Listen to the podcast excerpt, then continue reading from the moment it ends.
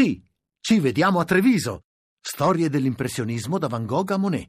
Una mostra che non puoi perdere. Scopri tutto su lineadombra.it. Voci del mattino.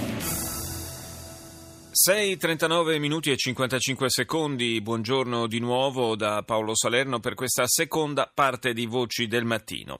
Fra radicalizzazioni veloci e improvvise, ragazzini reclutati per compiere attentati e il rientro minaccioso in Europa dei foreign fighters che hanno combattuto con l'ISIS, l'allarme sul fronte della sicurezza resta alto. E poi continua ad aleggiare una domanda, che rapporto c'è fra immigrazione e terrorismo. Rita Pedizzi lo ha chiesto al direttore del Servizio Centrale Antiterrorismo, Lamberto Giannini penso che sia assolutamente da respingere un'equazione tra migrazione e terrorismo, perché sarebbe assolutamente sbagliato confondere i migranti con i terroristi. Quello che posso dire è che evidentemente la situazione di stabilità, di conflitto, presenze anche di gruppi terroristici in paesi del Mediterraneo da dove partono i migranti ci impongono senz'altro una grandissima attenzione e una grandissima cura nei controlli, cosa che viene assolutamente fatta con il fotosegnalamento dei migranti, con delle interviste, però fare questo genere di equazione è sbagliato. Voglio anche dire che al momento, per quanto riguarda la partecipazione di migranti, persone che si erano servite delle rotte migratorie in attività terroristiche, noi abbiamo avuto dei riscontri purtroppo,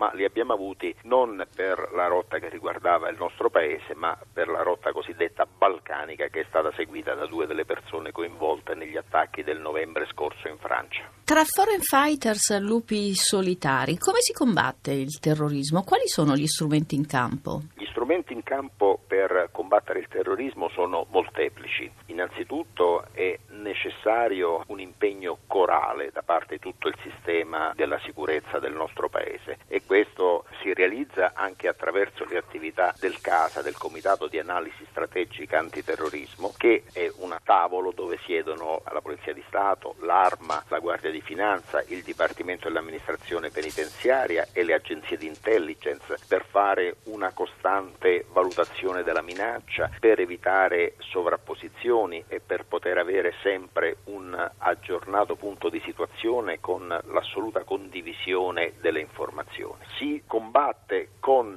la collaborazione internazionale che è sempre più importante, parlo di collaborazioni sia di tipo bilaterale con singoli stati ma anche multilaterale, per esempio nel semestre di presidenza italiano l'Italia si è fatta promotore di un sistema di informazione proprio relativo ai foreign fighter, a eventuali emergenze relative al problema dei foreign fighter, cui hanno aderito diversi paesi. Si tratta di punti di contatto che si scambiano in tempo reale le informazioni. Si combatte poi con un sistema normativo e il sistema normativo italiano è assolutamente all'avanguardia in questo senso. Il legislatore ha preso in esame queste figure introducendo dei nuovi reati. In precedenza era possibile punire chi arruolava un soggetto per andare a combattere in eh, teatri come quello ad esempio sirio-iracheno, con la nuova normativa è possibile punire non solo chi arruola, ma anche l'arruolato e questa è una novità importante. È possibile punire chi organizza o presta la propria collaborazione per organizzare questi viaggi, quindi gli spostamenti dei foreign fighter verso l'estero e addirittura è possibile punire il cosiddetto autoaddestramento, prendendo in esame quei fenomeni che poi portano al discorso del lupo solitario, il soggetto che magari acquisisce in maniera autonoma, magari attraverso il web, delle competenze e delle specificità per preparare ordigni o prepararsi ad azioni controindicate. La nuova tendenza dell'ISIS, l'abbiamo visto in Belgio, è il reclutamento di minori attraverso chat. In questo caso?